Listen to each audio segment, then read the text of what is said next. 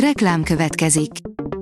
A műsort a Vodafone Podcast Pioneers sokszínű tartalmakat népszerűsítő programja támogatta, ami azért jó, mert ezzel hozzájárulnak ahhoz, hogy a felelős üzleti magatartásról szóló gondolatok, példák minél többekhez eljussanak. Köszönjük! Reklám hangzott el.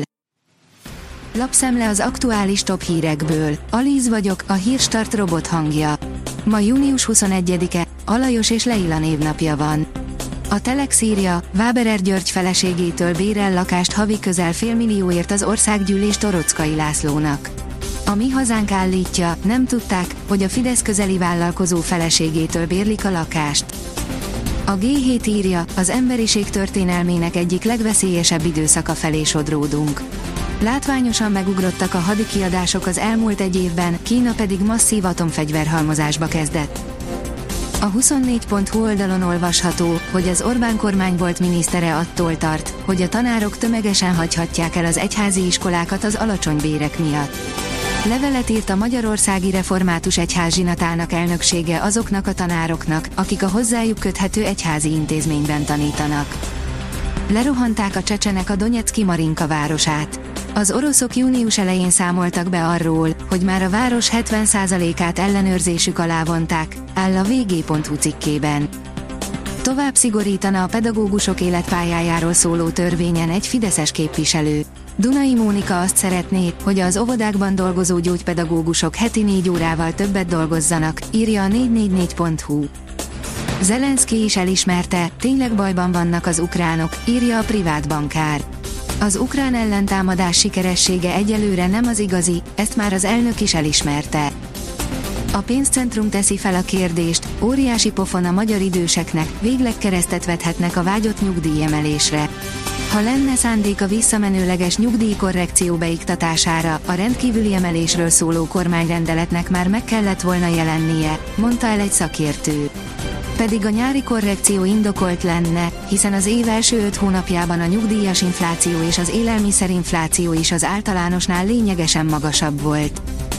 Egy befolyásos német újságíró Ukrajnának adná a Magyarország által megrendelt Leopard 2-es tankokat.